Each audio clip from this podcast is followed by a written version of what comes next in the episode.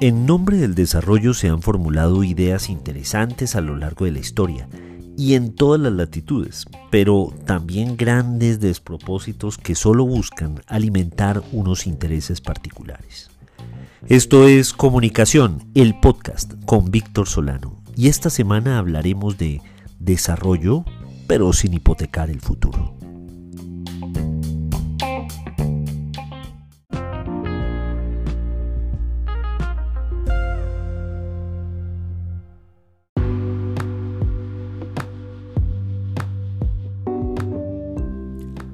Toda administración en un territorio debe velar por el desarrollo y el bienestar de sus habitantes y para ello, por supuesto, debe planificar con anticipación las metas que se quieren alcanzar y los instrumentos que resulten más adecuados para cumplir esos objetivos. En el caso de los municipios están los recursos que pueden llegar principalmente por los ingresos que son provenientes del Sistema General de Participaciones, también los del Sistema General de Regalías y por supuesto del recaudo de impuestos locales, donde normalmente el impuesto predial es la principal fuente. Según el documento Financiando Ciudades del Departamento Nacional de Planeación, que ustedes pueden encontrar en Internet rápidamente si lo buscan en Google, en promedio, el 40% de los ingresos municipales proviene del Sistema General de Participaciones, mientras que el 20% de los ingresos tiene raíces tributarias. Este estudio o este documento, en otra parte, señala también una particularidad y es que normalmente en los municipios más pequeños de Colombia casi la principal fuente de los ingresos son estos del Sistema General de Participaciones, mientras que en las grandes ciudades la principal fuente de recaudo es el impuesto, los impuestos locales. La gestión municipal no es una tarea fácil, hay que hacer gestión permanentemente ante los entes del orden regional, la gobernación, y por supuesto ante los diferentes ah, institutos, los distintos ministerios en cada sector, cada cartera en el orden nacional. Sin contar esto también que rara vez, rara vez, un gobernante local dice, oiga, miremos qué es lo que tienen los organismos privados, las fundaciones, organizaciones importantes en el ámbito internacional. Y esto hace que allí se pierdan millones de dólares todos los años por no saber tocar de manera inteligente las puertas adecuadas. Hay que presentar proyectos a estas instituciones y los municipios no solo pueden, deberían hacerlo. Es dispendioso, pero hay que hacerlo. Una práctica común que se ha venido dando, eh, pero que no es muy saludable, es recurrir al instrumento del endeudamiento público, del crédito público que si bien están parados dentro de lo legal, no necesariamente lo mejor, y más si compromete vigencias futuras porque deja sin margen de maniobra a los futuros gobernantes.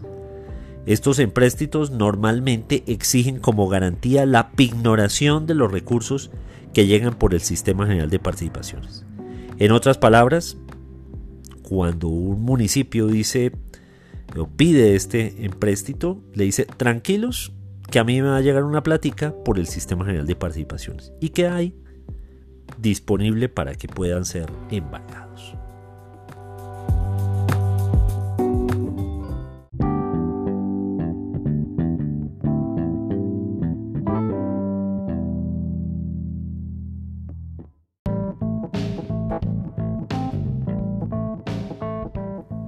En Socorro Santander, esta semana la ciudadanía ha salido a las calles y se ha manifestado por las redes sociales en una clara desaprobación de un proyecto de la alcaldía, de la administración municipal, que pretende endeudar al municipio con 3.500 millones de pesos que se sumarían a otros 4.000 millones eh, de un empréstito de la administración anterior que aún no ha comenzado a pagarse. Apenas, aparentemente, y es lo que se sabe, unos dineros producto de los intereses, pero el capital todavía no ha empezado a pagarse. Ante el Consejo Municipal, en una comisión de sesiones extraordinarias que fue citado por la Administración Municipal, Un joven estudiante de Derecho, Darwin Galvis, representante de un joven también, de un colectivo, eh, de una organización juvenil llamado el Colectivo Comunero, le preguntó a los cabildantes si no les parecía irresponsable endeudar al municipio por un proyecto que además no incluye los estudios técnicos que indiquen en qué se va a gastar ese presupuesto. Es decir, no hay detalles en el proyecto.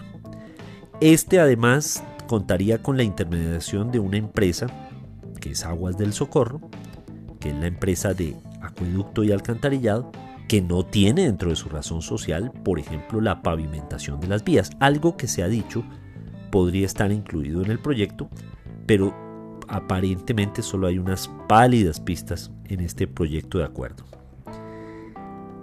La mirada de los concejales, si ustedes ven los videos que hay en, que se encuentran en las redes sociales, son de perplejidad. No saben qué responderle a un estudiante de derecho. Y pues quedó evidenciado que pocos o ninguno de ellos había estudiado el proyecto. En realidad sí, en realidad sí hubo una concejal, justamente la que hizo la ponencia, que la estudió profundamente el proyecto y decidió hacer ponencia negativa.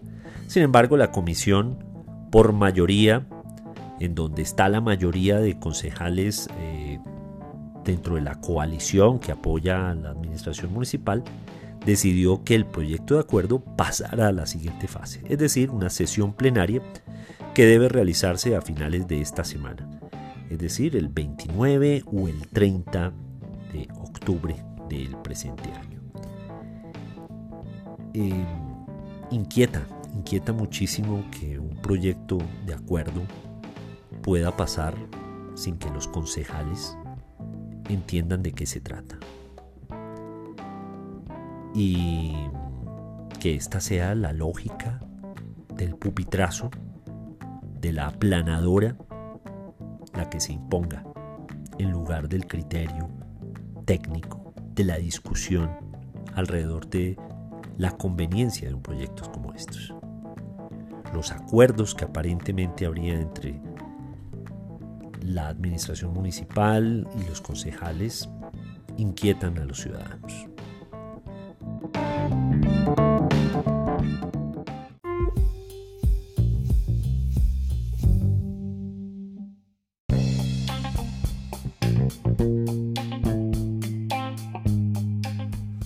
Los concejales tienen una cita con la historia.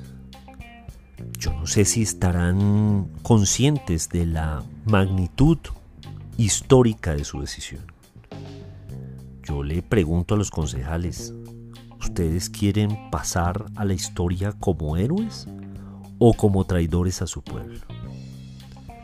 Qué importante es que las decisiones se tomen basadas en información, en criterio técnico y en sentido de pertenencia con su pueblo. Decidir a espaldas de un pueblo nunca, pero nunca, señores concejales, traerá nada bueno. Ya nos dañaron el pasado. Tenemos un presente. Por favor, no nos hipotequen el futuro. Recuerden que en Twitter soy arroba solano y que este episodio lo encuentran en las principales plataformas de distribución de podcast, en iOS y en Android, así por supuesto como en vanguardia.com. Nos oímos la próxima semana o antes si algo se nos ocurre.